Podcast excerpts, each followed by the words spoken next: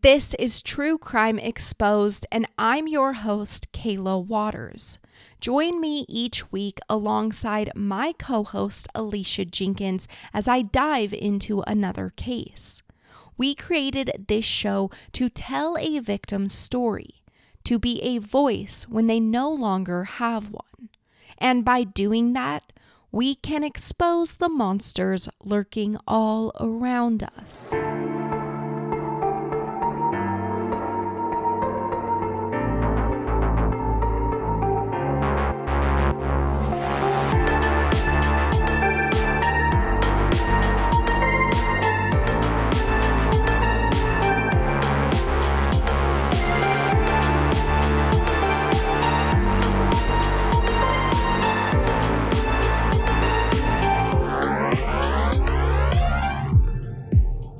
Welcome back, everyone. Today's case is one that is just gut wrenching. It is a child's case, so I'll warn you about that now. I know not everyone likes these cases, but as I've said before, these cases need to be covered too. We can't make positive changes or advocate for children if we are ignoring the children's cases. I know that they're hard to listen to, but it was a lot harder for the child to go through. These cases also deserve our attention. With that, are you ready for today's case? So, have you ever heard, have you ever watched America's Most Wanted, the television show? Yeah. Okay, so John Walsh, he's the host of America's Most Wanted, and he now hosts In Pursuit with John Walsh, and he also co founded the National Center for Missing and Exploited Children, which we've highlighted here on the podcast quite a few times because it's like a huge nonprofit doing like good work for children. So, do you know the background of how John Walsh came into this type of work and ended up being on America's Most Wanted and stuff? Didn't it happen to his own kid? Yeah. And An you know, like that story. Yeah. So that's what we're going to talk about today because, as most people will know, John Walsh did not just stumble into this work. He was basically forced into it because he didn't want his son to have died in vain. So, John and his wife, Reve, have dedicated their lives to advocate for children after their own was murdered. And his case has forever changed the way that America handles a missing child's case. So, this is his little boy's story. So, John and Reve Walsh were living in Hollywood, Florida, and this area was described as small town America by the Cold Blood documentary team. John is featured in episode 10 titled The Lost Boy, and he says that Hollywood at that time felt like a place you could raise your children safely. So, at around noon on July 27, 1981, Reve got her six year old son, Adam Walsh, dressed up and ready to go run some errands. She was interested in a lamp that she had seen for sale at Sears, so the two of them head to the Hollywood Plaza. When they walk inside, there is this video game console surrounded by a group of older boys, and Adam was in awe because apparently video games were like a new thing at this time. It's 1981. So Adam begged his mom to let him stay and watch the boys play the game, and this was an Atari video game console. So Reve was only going to be like a few aisles away from this video game console. It would take her a matter of minutes to spot the lamp she wanted, pay, and be back. So she tells Adam, sure, but she made him promise not to budge from that spot. She told him not to move and that she would be quick. So she goes to look for these lamps, but she ultimately doesn't even find the one that she was hoping for. So she doesn't need to check out. She's away from Adam for literally just a few minutes. But when she returns to the game console, he's not there. She had been so close to this console that even while she was looking for lamps, she could still hear the video game being played, which had reassured her that everything was okay. But now she's back and her son is not there. This is obviously going to have panic set in, and I'm sure at first she tried to tell herself that he was close by we all would, right? Like you've all like maybe lost sight of your kid for 2 seconds and you're like, Mm. "Wait, where's my kid?" Yeah. Remember when we lost Megan downtown? I I don't think I do. You don't? no, wait, no, I We do. were at the Temple Downtown Lights. taking pictures. Yeah. Uh, Yeah. Wa- How old was she? Around. I don't remember. but she had to have been pretty young cuz she's only like 18 or 19 now. Yeah, she was pretty young, and We did lose her. We and we like took a picture. We didn't notice until we took a picture, right? We even took the picture. And then weren't we looking at it and we were like, "Where's Megan?" yeah. then we're like, "Where's Megan?" And then we all split up. S- We found her, but I don't remember. Like, yeah. if she was just in a spot, and then she was crying. I know that. Yeah, I'm sure. we just like went it had to have been a hot minute that she wasn't with us Yeah. because no one like noticed immediately. Which so like those things happen. I think to everybody's lost their kid at one point. That's what I was going to say. Like those things happen, like little things where you're just like, "Wait, where are they?" Even Yeah. if it's just for like 30 seconds. You like focus your mind on something else. And this just happened to go really really wrong. So And were there so- other kids there playing Yeah, the so there was a there was a group of boys and Adam. There was a group of boys who were older, like maybe Okay, teenage. that's what I and then thought you Adam six was just watching. So I think she was like, "Sure, stay by these older kids. I'll be a couple minutes." She literally was just a couple minutes, but by the time she's back, Adam's gone and all the boys are gone. I'm sure at first she's just kind of calling out his name, but as she searches the plaza, she's not finding him anywhere. So she ends up getting security to start helping her search, but as the time ticks by, the panic grows. Reve calls John and she's trying to explain, but she's crying uncontrollably, and he couldn't make out exactly what she was saying, but he could tell something was wrong. He makes his way to the Hollywood Plaza and the police are called. John didn't appreciate the police response right from the jump. The police had told Reve and John that Adam must have simply wandered off and that he would turn up soon. At this time, police still typically didn't take missing persons cases until it had been 24 to 48 hours. But like, this kid has gone missing from the mall. He's six. So it mm-hmm. seems weird to me for them to be like, well, he'll probably turn up. Or to like even think that they would wait 24 hours because it's like he literally is missing. We Yeah. know he's missing. He was here at the mall. So he didn't just run away or go off on his own, and it seemed obvious to John that the search would be on immediately. That reminds me of the episode you did on that little boy at the mall. Yes. Yes. He's like holding his mom's hand. And she literally just goes to pay for her stuff. And by the time she pays, he's gone from her side and lured out of the mall by those two 10 year old boys. Mm-hmm. James James Bulger. Yeah, that is one of the saddest little things that happened. I hate that story. Me too. And it was like two ten. Oh, that is just like such a. Oh, that's a terrible one. But yeah, just like you literally could have your. She had her eyes off her kid, James' mom, for like 30 seconds. And he was gone. She was right there with him. So yeah, it can happen like so quickly. And I think in that case, they immediately started looking for him, like fast. Yeah. But police here in this case, they were just kind of brushing it off in the beginning. Like, he's going to come back. But again, he's like six. Detective Larry Hoisington says that police were given a photo of Adam and asked to look around the area.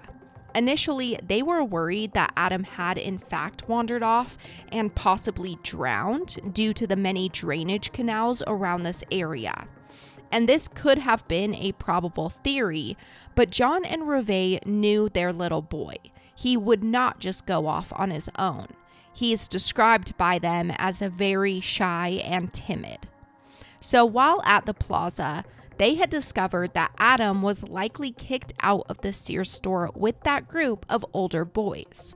A 17 year old security guard was working that day, and she said that around the time Adam went missing, there was a group of boys fighting over the video game console. She kicked them out of the store for making a scene, and she admits that she thinks she remembers Adam being a part of that group she set outside. John and Reve's hearts drop at this news because, like I said earlier, he was shy and timid.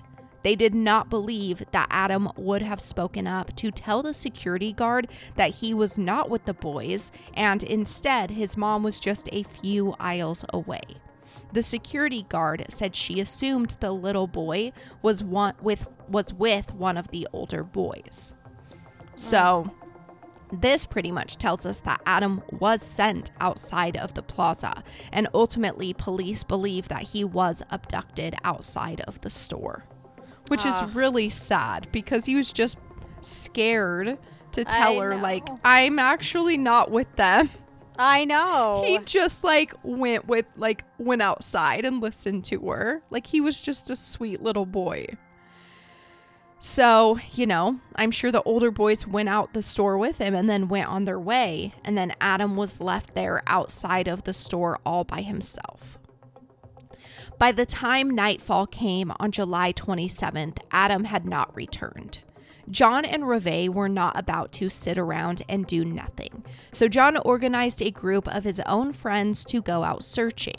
The couple and their friends also would come up with a $100,000 as a reward to put up for Adam's safe return. John says, quote, I had that terrible feeling that something was awfully wrong here. Nobody was looking for that little boy except for me and my friends, and something very serious has happened to this little boy. I know. Could they have gotten a hold of the group of boys? Like, were there I- cameras? I, I mean, maybe not. But I know 1981 doesn't sound like there were security cameras, at least not on the outside. but I mean, a six-year-old's not gonna wander off and then come back. I mean, No, they're too young. I feel No. they'd be scared or crying or no, yeah, that is absolutely crazy for the police to think. Like, well, he went off, but maybe he'll just come back. yeah, Like, no, I don't think he probably knows where he is if he did wander off. yeah. And they're how would saying he know How to wouldn't. get back? He's six. Exactly.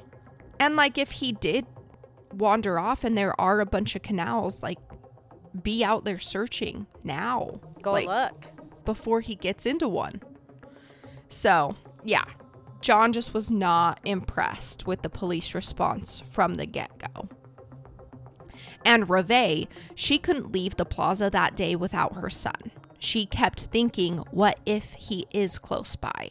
What if he does come looking for her? So she left her car there in the parking lot.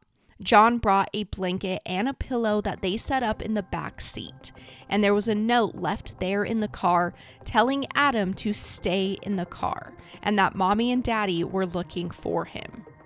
John told Cold Blood that Reve was positive Adam would return safely. So she like had to go home that night. And so they set up this little like area in her car that he could stay with a blanket in case he like did come looking for her, which is so Oh, sad. That is. I know. And then the next morning, Reve she goes back to the mall to check her car, but Adam was not there. She walked around the mall but found nothing. She would return to this location over and over, hoping to find her little boy. John continued searching canals around town. Adam Walsh was an adorable little boy who loved wearing his baseball cap everywhere he went. He was obsessed with baseball. On the day he went missing, he was wearing a striped shirt, green shorts, and his favorite captain's hat. At this time in John and Reve's life, Adam was their only child. They'll later go on to have a daughter and two more sons.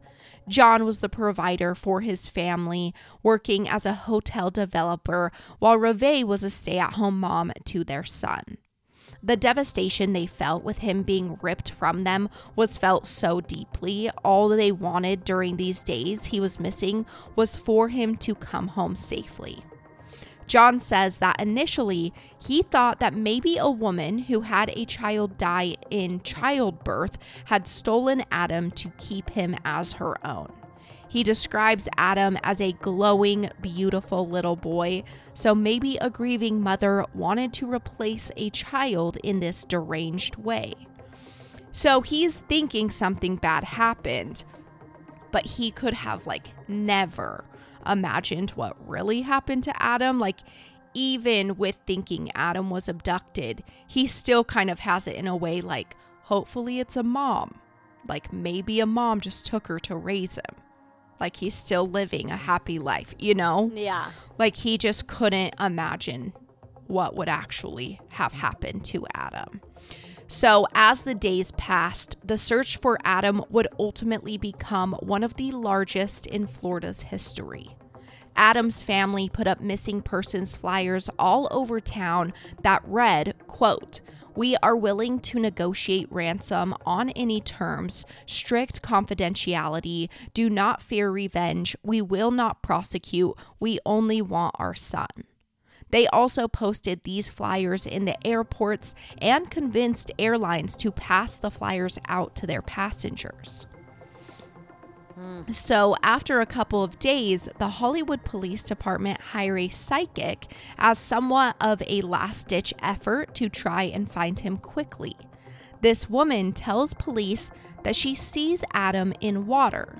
So, Detective Hoisington says police were told to get back out and check all water areas around the plaza which like I'm not really a fan of them bringing psychics like into investigations because I think a lot of times and like don't get me wrong if you're a psychic out there like I think it's maybe fine to, I don't know to talk to them like well for after that the fact case it seems like it's so soon after like a couple days yeah like just do your job and investigate yeah and you never know, like, if you're working with someone legit or if you're working with someone who's like trying to get some clout for like being involved in a case. And then what if they just like lead you a weird way and you're like running down leads that have nothing to do with the investigation?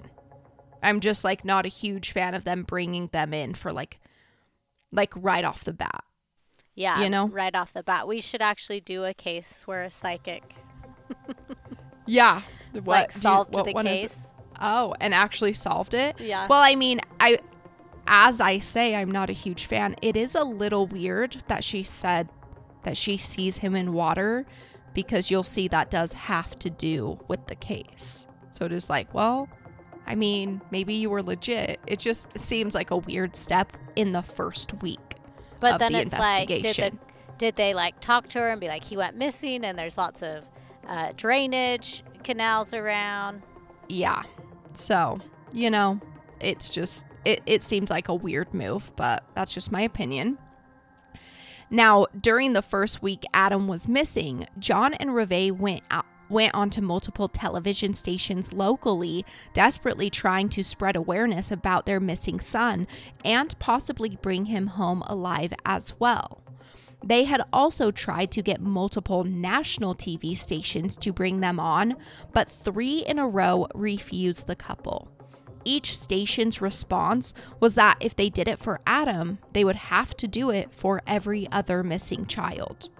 Which it's like, okay, well, what's the problem with yeah, doing it? I mean, do it. I know there's a lot of missing children, like especially today, like, but oh, it's like okay, well, that's a great way to use your platform. So, like, use it. It was just a weird response. But finally, just a couple of weeks after Adam went missing, Good Morning America agrees to have John and Reve Walsh on the show. John felt like this was a huge break for them and that this is what would bring his son home. The Walshes were set to appear on the show at 6 a.m. on August 10th, 1981. But at 3 a.m., just hours earlier, John's friend called, asking for Adam's dental records. John is a bit taken back. This friend tells him that a small boy's decapitated head had been found by a couple of fishermen along a drainage canal on the Florida Turnpike near Vero Beach, which was more than 120 miles north of Hollywood where Adam went missing. So John tells his friend that it could not be Adam, and he wonders who in the world would cut off a boy's head. Which, like, yeah, who would? Oh, yeah. It's like so sad. So, in the meantime, John and Reve go ahead with the appearance on Good Morning America because at this time, he does not believe that's Adam.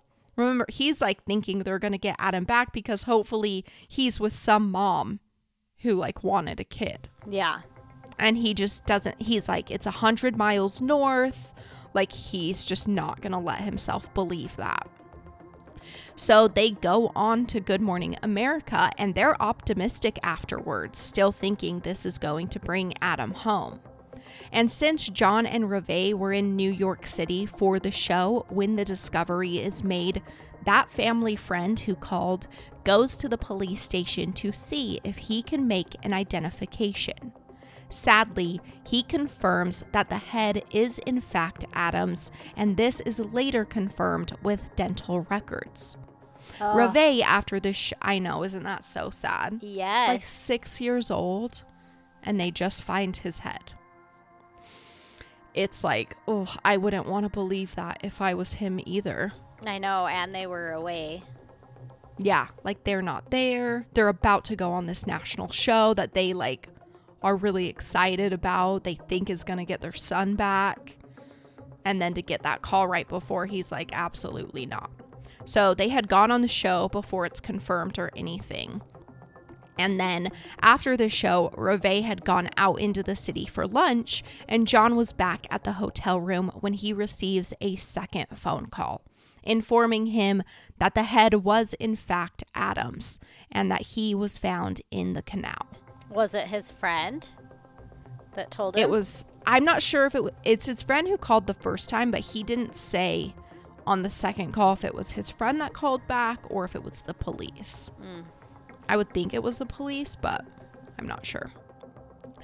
So John's emotion take emotions take him over. He starts smashing things in the hotel room. He's breaking things like picture frames. Like he is going a little crazy in there until the hotel security comes up alongside a doctor. They're able to dissect what has gone on from what John is telling them, and they do their best to help calm him down before asking him where his wife is. They wanted to make sure that his wife was informed of the discovery as soon as possible. But John did not want anyone telling her except for him. Through tears, he said that this was the toughest thing he had ever done in his life, telling her that they found Adam's head. So he tells her they come back and, you know, everything. Investigation starts into the homicide. And Joe Matthews, he's an investigator and the co he well, he's a former investigator and the co-author of Bringing Adam Home. He says that at this point, police knew Adam's case was now a homicide investigation. It's Dr. Ronald Wright that conducts the autopsy on Adam's remains, which is only his head, as his body was not found at that point and it has never been recovered. Dr. Wright finds that Adam had received blunt force trauma to his face around his eyes, which also went hand in hand with finding out that Adam had suffered a fractured nose. So, this poor little sweetie, who was only six years old, was beaten before he was murdered, is basically what this autopsy tells you. Now that the family knows Adam has passed away, they want to hold a memorial service for him. So, although his remains have to be kept as evidence, John and Reve hold a funeral service with an empty casket. So, who could have committed this heinous homicide of such a sweet and innocent little boy? the Hollywood Police Department gets to work on the case. They first need to rule out everyone close to Adam, family, and friends. To do this, an expert at the lie detector was hired from the Miami Police Department. Detective Joe Matthews worked in Miami's homicide division, and his arrival at the Hollywood Police Department was not a warm welcome. It was one of those pride things where, like the Hollywood investigators, couldn't understand why someone from outside their department was brought in. So instead of putting Adam's case as priority, their pride got in the way. Regardless, Joe Matthews goes to work and starts by interviewing John Walsh and giving him a polygraph. Joe explains that he is looking at more than the polygraph results. He is also reading body language and noticing any hesitation in answers. While John was cleared and seen by Joe as a loving and truthful father, Joe did come away from this with some interesting information. It turns out that a few months earlier, John had invited 25 year old Jimmy Campbell to come and live in their family home. Jimmy was a young man that John had met through the workplace and was mentoring. The agreement was that Jimmy could live with John and Reve as long as he was attending junior college. Jimmy seemed to have been close with Adam, often taking him to baseball games if John was working. But John says that just recently, Jimmy had dropped out of college, so John had to kick him out of the home. Joe wondered if Jimmy could have been upset enough to seek revenge on John. So he decides the next person he needed to polygraph was Jimmy. And it's during this interview that Joe finds out even more interesting information. It turns out that Jimmy and Reve had grown extremely close during his time in their home. The relationship was inappropriate, although I do not know the details of whether this was an emotional or sexual affair. But ultimately, Jimmy says that Reve had ended whatever was going on. But regardless of this information, Joe did not feel that Jimmy was involved. He seemed truthful. So Joe relays the information he has learned to the investigators with the Hollywood police, and immediately they believe that this had to have been some sort of love triangle gone wrong, and that Jimmy had killed Adam to get back at Reve for dumping him. Joe tries to tell the investigators that they're wrong. Jimmy is not involved, but they tell him he needs to get a confession out of Jimmy. Now, Joe wasn't going to push for confession from a man he didn't feel was involved. He would not coerce a false confession, it would be unethical. So he refuses, and this gets him a quick boot off the case. The lead investigator at this time, Jack Hoffman, sends Joe Matthews on his merry way back to Miami, and they start investigating Jimmy themselves. But quickly, they run into a dead end because Jimmy has a solid alibi. He was at work that day, and his coworkers could all vouch for him.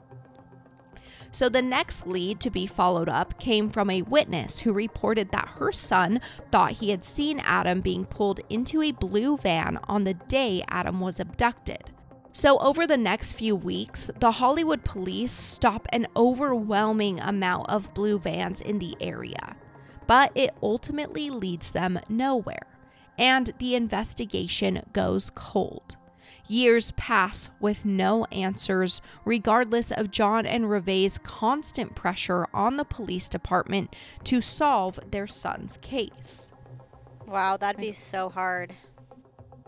Yeah, literally. Like just not knowing. Oh, yeah. We always talk about that. Like, it'd be Yeah. worse not knowing. Yeah. And this was like such a brutal murder, and he's six, that it would just drive you mad, like wondering what happened. How long was he like alive before he was killed? Like, you would just want more information Oh, yeah. to kind of find closure, and they didn't have it for a It's like, very who took time. him? Why'd they take him? Where'd they take him? Why was he so far away? Yeah. Yeah.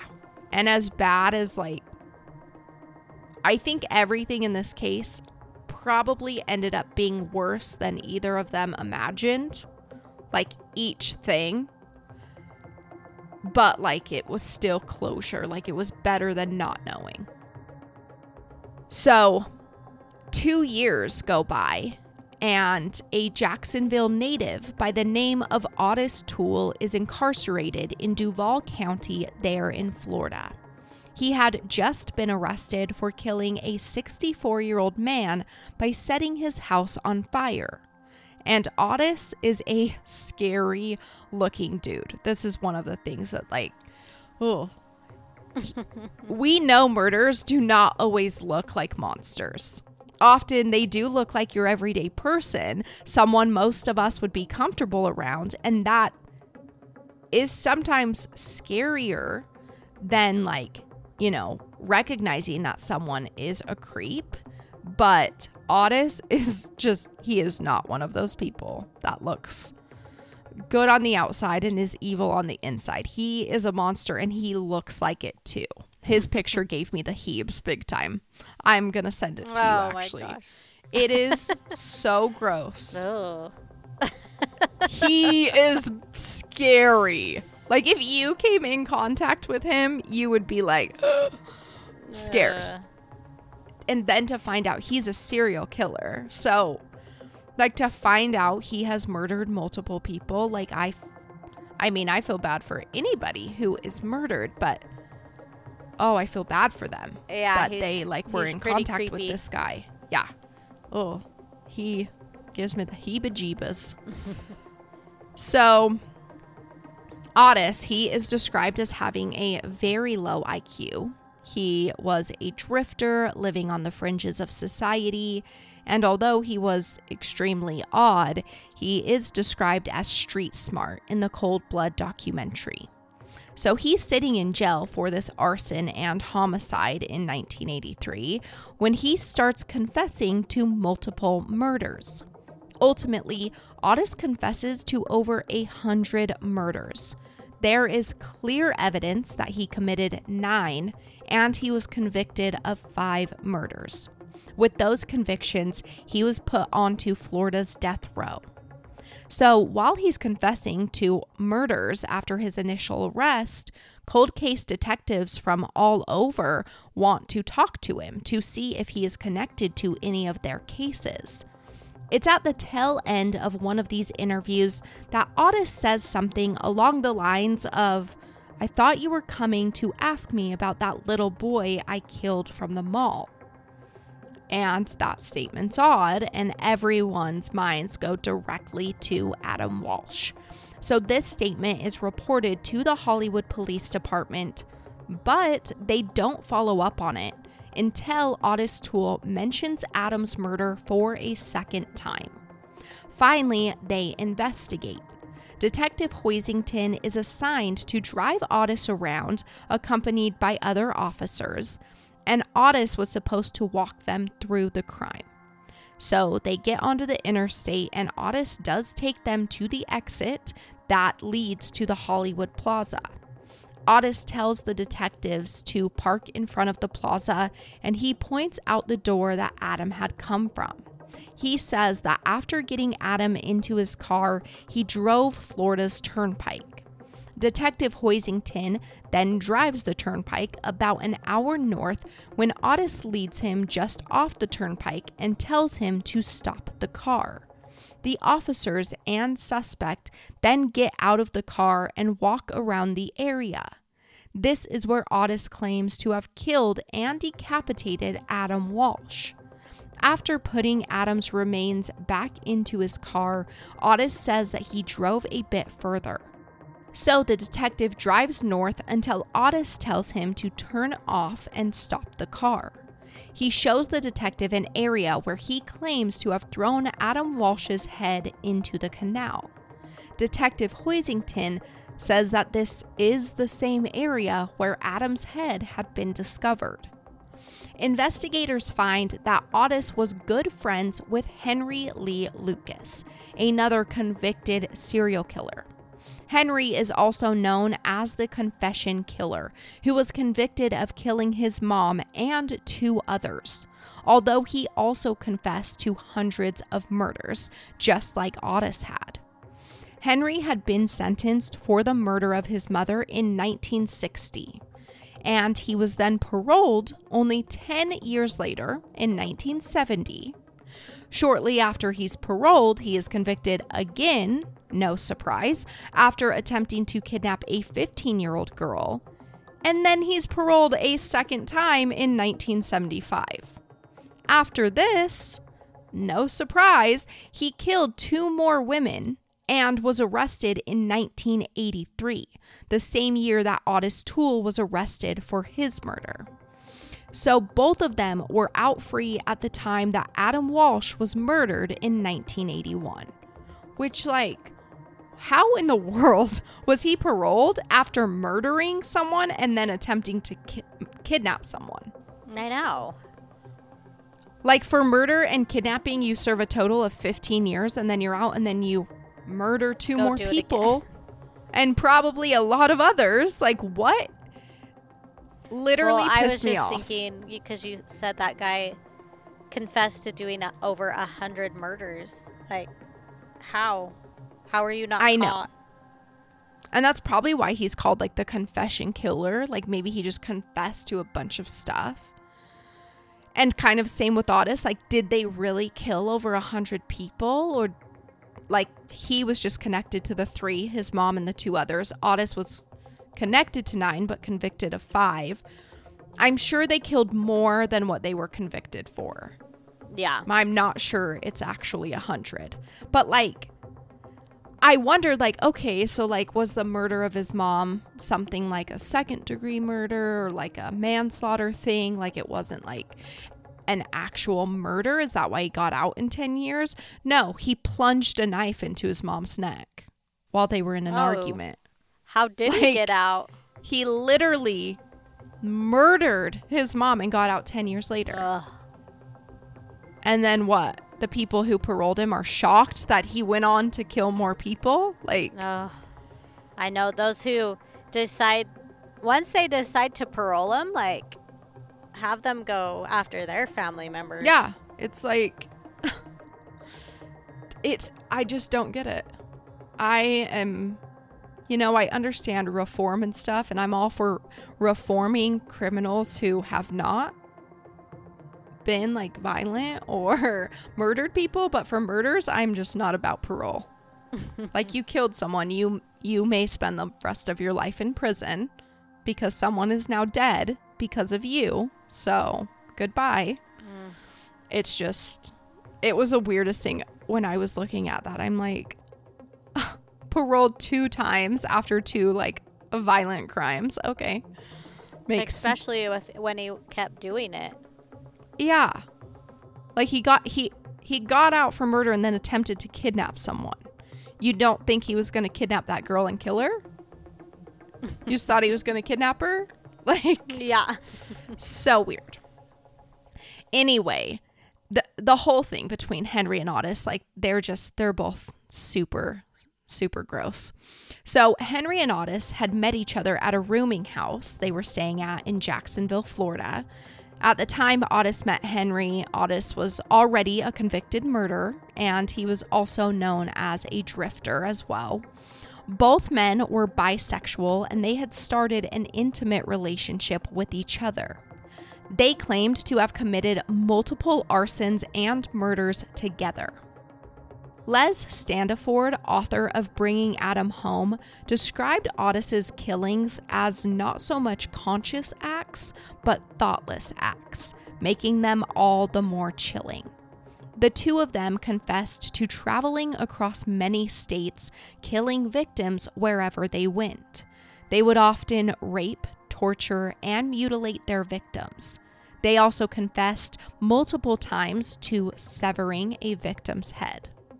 Years after each of them were arrested, they were caught talking to each other through the prison phones, and they were talking about cannibalism and how they would eat some of their victims. So they're Nasty. absolutely disgusting. Whether they did that Or even if they're just talking about it, it's like, ew. Yeah. I did. And like when you your mind goes back to the picture of Ottis, like as I tell you this, take your mind back to the photo of Ottis. I could see him doing that. it makes it so much worse. He will be burned into my memory Ugh. forever. He creeps me out.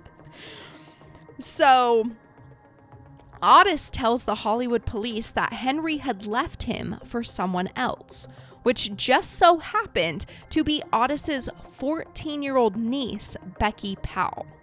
Henry also later confessed that he liked having someone who looked up to him. The two of them are described as running off together, but it sounds more like basically a kidnapping to me because a 14 year old Becky could not consent to running off or being in this relationship. Mm. So I'm like, yeah, they didn't run off together. Ottis took her, groomed Yeah. her. They're not in a relationship, but you know, kind of are. And it's really devastating because it's reported that Henry and Becky settled down together in Texas, but after a heated argument, Henry murdered Becky, dismembering her body and scattering her remains. Oh she- my that's- goodness. Yeah, that's one of the two people he killed, that he's convicted of killing after his paroles. So, like, such a weird connection between these two killers, Ottis and Henry. And Ottis tells the police that after Henry left him for his own niece, he was so upset that he went on a killing spree. And this is when he killed Adam Walsh. But there was a problem with the confession. Ottis was all over the place. One day he would say he buried Adam's body, the next he would say he just covered it with leaves. He would even sometimes say that Henry Lee Lucas was also involved in Adam's murder and that Henry is the one who killed Adam. The story was constantly changing until Ottis eventually recants his entire confession. And with that, Adam's case goes cold again. So, with him just not like, you know, a lot of times when they're changing their stories a lot, it seems like they're making it up. Yeah. Which, if they were just confessing to a bunch of murders, that could have been probable. So, they just don't know what to think at this point.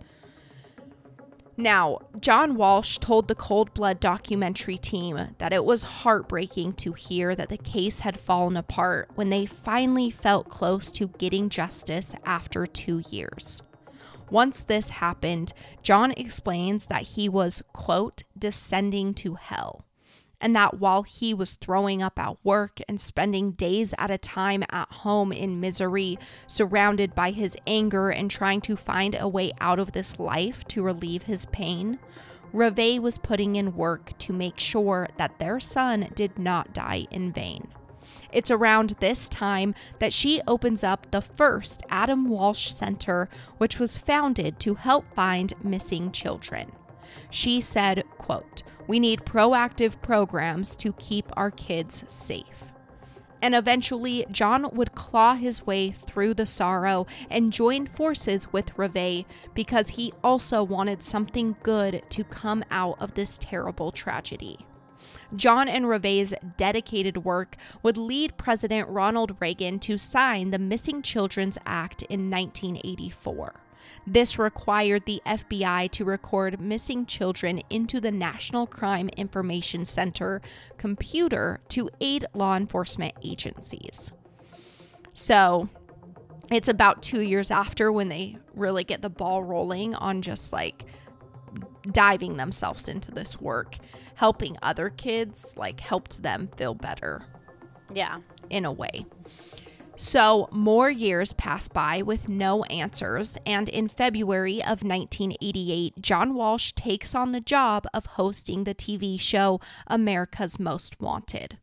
At the time of the Cold Blood documentary, he said that he had helped to catch 17 guys off of the America's Most Wanted list. He explains that this is more than any FBI agent in history. But while John and Reve channeled their grief into helping other families find justice, their own son's case remained cold. Years and years would pass by before another tip comes in. The next viable lead came in 1992, 11 years after Adam was murdered. The call is from Jeffrey Dahmer's father, Lionel Dahmer.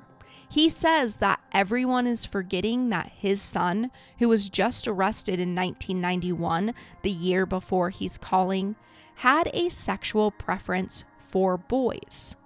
And when he is discovered to be a murderer, they found a severed head in Jeffrey Dahmer's fridge.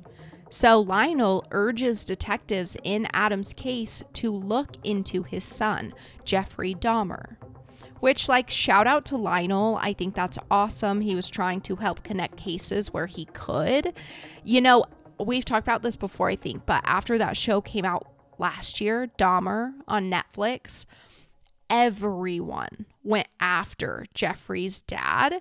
They talked so much crap on him. They said he should have done more. He knew his son was weird, blah, blah, blah. And like to me, I've, like I said, I've said this before, but even if he thought his son was strange or capable of killing or like capable of evil, what could he have done?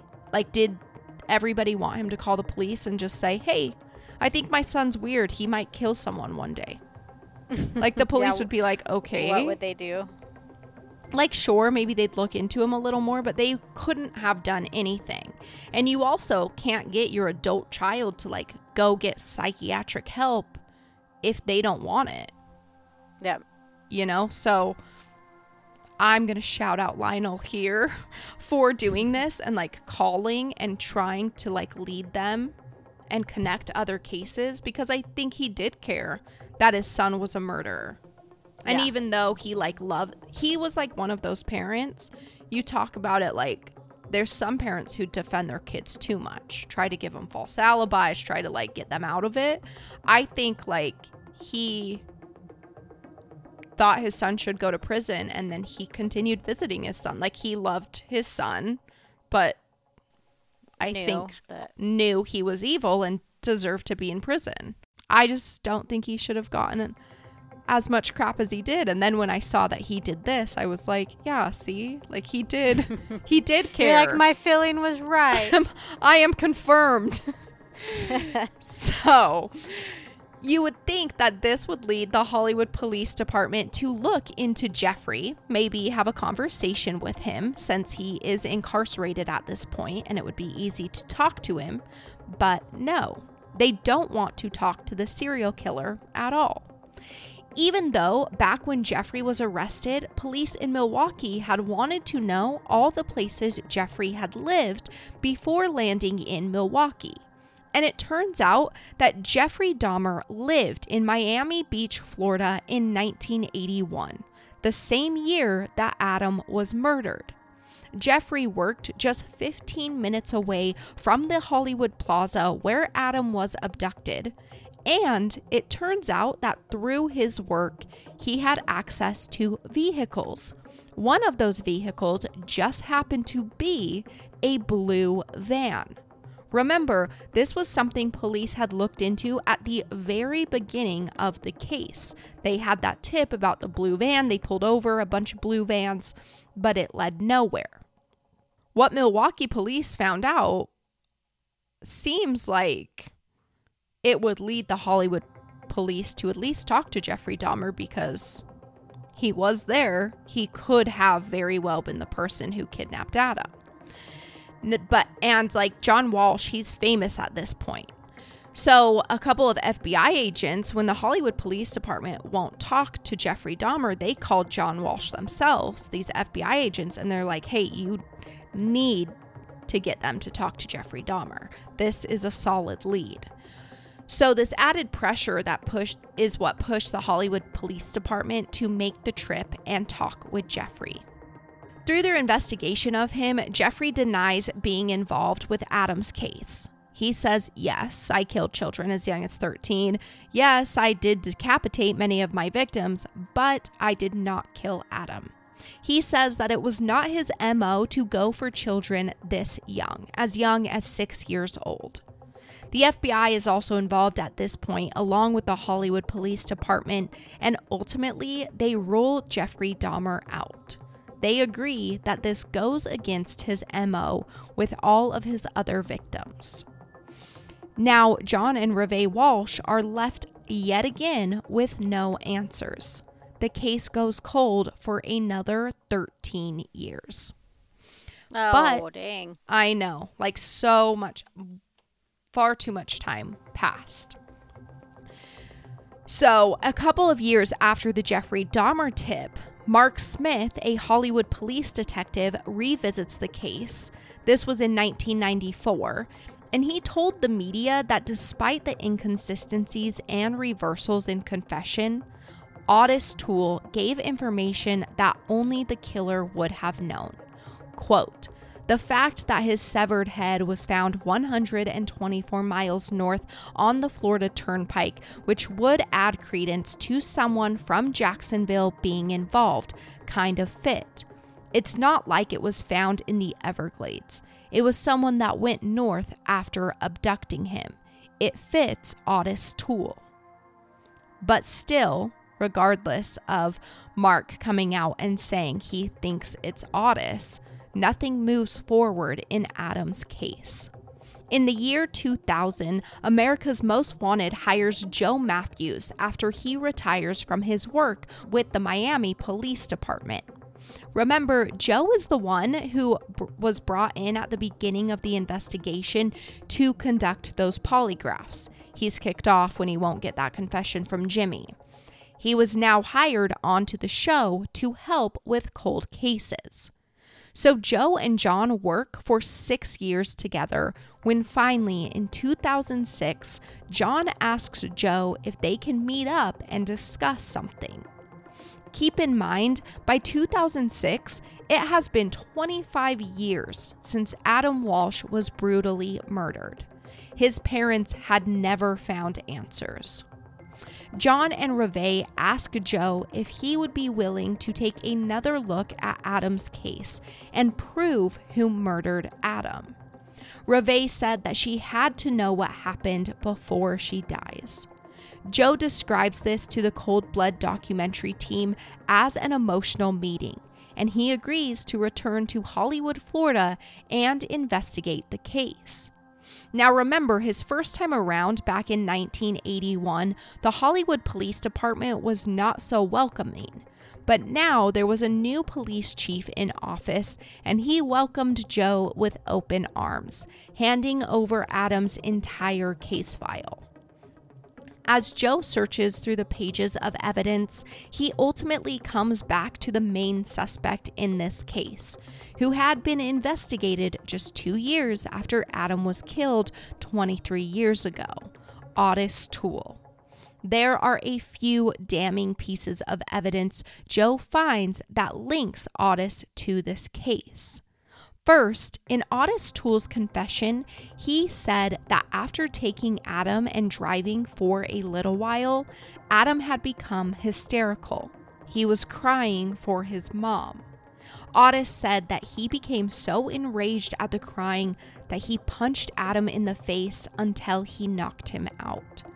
This correlates with the findings in the autopsy. If you recall, Adam was found to have bruised eyes and a broken nose, which, again, breaks my heart. He was punched in the face until he, because he was crying for his mom. It's just so sad. How did he even get him that quick? it sounds like and there is a witness actually which joe also finds that really no one ever talked to that saw like ottis toole and it goes along with what ottis said but you know adam came out and then he basically told adam he had some toys in his car and adam he got out and adam walked up to the car with him wasn't fighting or crying and just got in i wonder if it was like a shy thing again where he was just like I'm just going to listen to this guy. John said that like they taught Adam to like be respectful of like authority and stuff and he just went with him. But I think once they'd been driving for a while. I know, like the worst. And it's like once he had been driving for a while, I think that's probably when Adam realized like this he was scared. Mm-hmm. So he starts crying like, "Okay, I'm ready to go back to my mom." So the next thing that Joe finds is that a tip had been called in after Ottis Toole was arrested. It was a mom saying that this same man had tried to kidnap her daughter too. It was July 27, 1981, when this mom and her daughter go to Kmart, only a mile away from the Hollywood Plaza. Her daughter, who would have been around 12 years old, went to the toy department and runs into a creepy looking man who is pushing a shopping cart. And this man asks the girl if she wants a ride. She starts screaming and she runs away to find her mom. Well, two years later, when Ottis Toole is in the newspaper as a suspect in Adam's case, this little girl is now 14 and she sees the paper. She sees his picture and she immediately starts crying. She tells her mom that this is the man who tried to take her too. The mom calls the tip in, but it was never followed up on by police. They had never interviewed the girl. And Joe Matthews says, like, this is what could have placed Ottis Toole in the area because that's a problem that the police had had all those years ago they just said they couldn't confirm he was actually around town at that time. Mm-hmm. But this is something that kind of places him there. And this is also when Joe finds out that the security guard had kicked Adam out of the mall with those other boys. She tells him which door she sent the boys out, and it happens to be the same door that Ottis Toole had drove Detective Hoisington to and pointed out as the door Adam came out of. So there's just little things that Joe is finding that are linking up, you know, circumstantially, but still. Mm-hmm. And it's things that weren't really investigated 23 years earlier when police started looking into Ottis Toole. So, the other thing, like I said, an eyewitness was there. So, an eyewitness had come forward back in 1981 and he said he saw the abduction. He saw Adam walking with an unkempt man and he assumed maybe it was Adam's uncle because the boy was not fighting, he wasn't crying. And he watched the little boy get into a Cadillac and this witness described the car in detail, and he said there was a big dent in the right rear bumper. Well, Ottis's car had been recovered by police and it was photographed. But in like the case file, Joe did not have the photographs. So he contacts the state crime archives and they tell him they have 98 photos and the woman on the phone tells him she will forward them to him. She also tells Joe that it's strange because this case was over two decades old, and Joe is the only one who had ever requested to look at these photos. No one had ever looked at the photos taken of hmm. Ottis's car when they were investigating Ottis which is weird because they also had this eyewitness who literally described Ottis's car. Back in 1983, when police were investigating Ottis, they had found a machete in the back of his car. It had been sprayed in luminol and pictured, and so Joe sees in the pictures that this machete was covered in blood. There's also a picture of the floorboard of the back seat carpet. In Ottis's own words, he had said that he had thrown Adam's head behind him onto the floorboard of the car. And there is a picture where the police have sprayed with luminol and then they take, you know, the picture. And it shows this large blood stain on the back of the floorboard carpet. Joe Matthews says that when he saw this picture, he recognized Adam's face. That it literally is an outline of Adam's face. Like you can see the eyes, the nose, the mouth where they would have been laying, and the blood mm. like around it. And then John Walsh, he was interviewed in this cold blood documentary, and he said that to this day, he has not looked at the picture because he said it would be the last image he sees before he goes to sleep. It would be an image burned into his memory.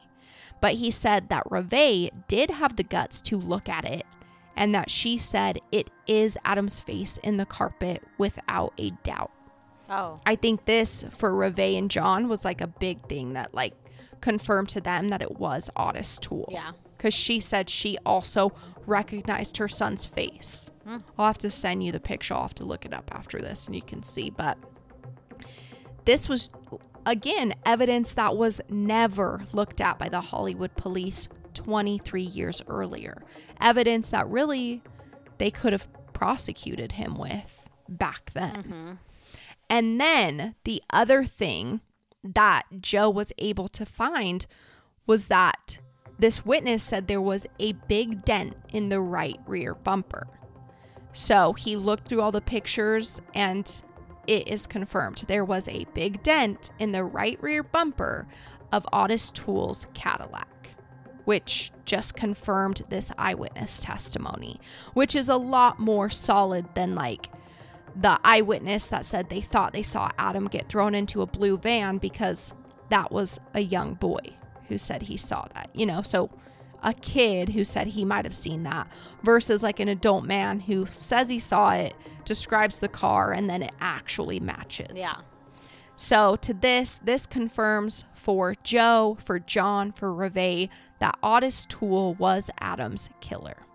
But sadly, Ottis would never face justice for Adam's murder because he died in prison in 1996, 10 years before Joe started looking into Adam's case. He had died from cirrhosis of the liver and AIDS. But a couple of years later, they do decide to close Adam's case and say that Ottis Toole was the killer. Joe says it's called exceptionally cleared, which was accepted by the Florida State Attorney's Office, meaning that if Ottis had been alive, then police would have arrested him, he would have been prosecuted, and he would have been convicted. Therefore, this case is closed. So, Ottis Toole did murder Adam Walsh. Hollywood Police De- the Hollywood Police Department does come out in 2008 and this is when they name Ottis as Adam's killer. So 27 years after Adam is murdered, finally the case is closed and the Hollywood Police Department does come out and they apologize to John and Reve Walsh. Chief Chad Wagner of the Hollywood Police Department had announced it and made this apology. Like he said, they didn't investigate it well enough back then, and that if they would have looked into things a little deeper, like Joe would have, they probably could have closed the case 25 years earlier. They shouldn't have made him Joe leave the squad. Yeah, literally. Shouldn't have kicked him out for not wanting to get a false confession out of somebody. So, John Walsh says that this was a huge day in him and Reve's life. He says that the anger and the hurt and the resentment and the sadness, it all kind of dissipated that day. And he said that his beautiful little boy didn't die in vain. And he always describes Adam as a beautiful little boy. It's so cute. I hmm. feel so sad for him. They both got up and they spoke at this press conference where they're naming Ottis as the killer. And Reve had gone up and said that the apology from Chief Wagner had like penetrated her soul. And John Walsh said, quote, the not knowing has been a torture. The journey's over. A lot of horrible memories in this police department looking for that little boy. Now I think it's only fitting that it ends here in this police department and he said that his heart will be broken for the rest of his life because he misses Adam more than he did when he was missing because back then the reality hadn't set in. So, you know, John and Reve, like we know, went on to do a lot of advocacy work. They still work with the National Center for Missing and Exploited Children. One of their sons hosts co-hosts with him um, in pursuit with john walsh their kids are involved with the national center of missing and exploited children so his one son who's named Callahan, he said, quote, I grew up with my parents saying that if Adam's song is to continue, then we must do the singing. And I'm trying to do that every day as a child's advocate. I want to help get the families the justice they deserve. And I thought that was sweet. They they say that a lot. Like that's kind of their saying is that like to continue his song, then they need to do the singing. So like being out there and doing the work and putting it in. And that is Adam Walsh's case.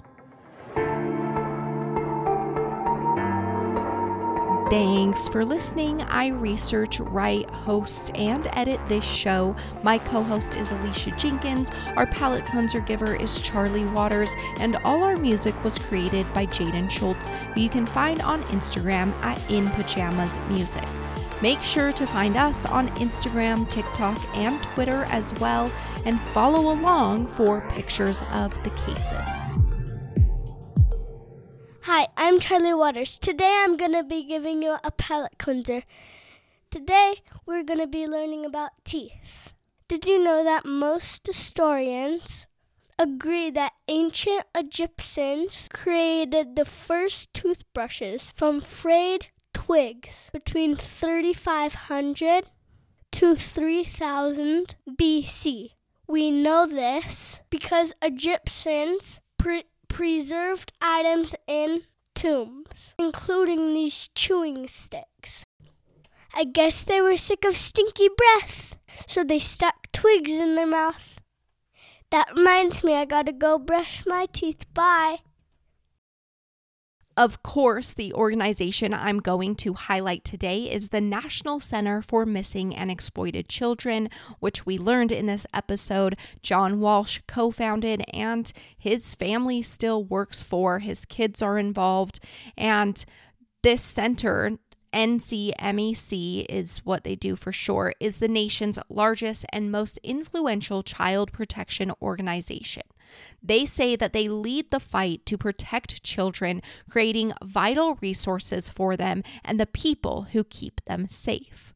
Because every child deserves a safe childhood. You can visit their website at www.missingkids.org, and I highly urge you to go there to donate, to volunteer, do what you can to support this organization.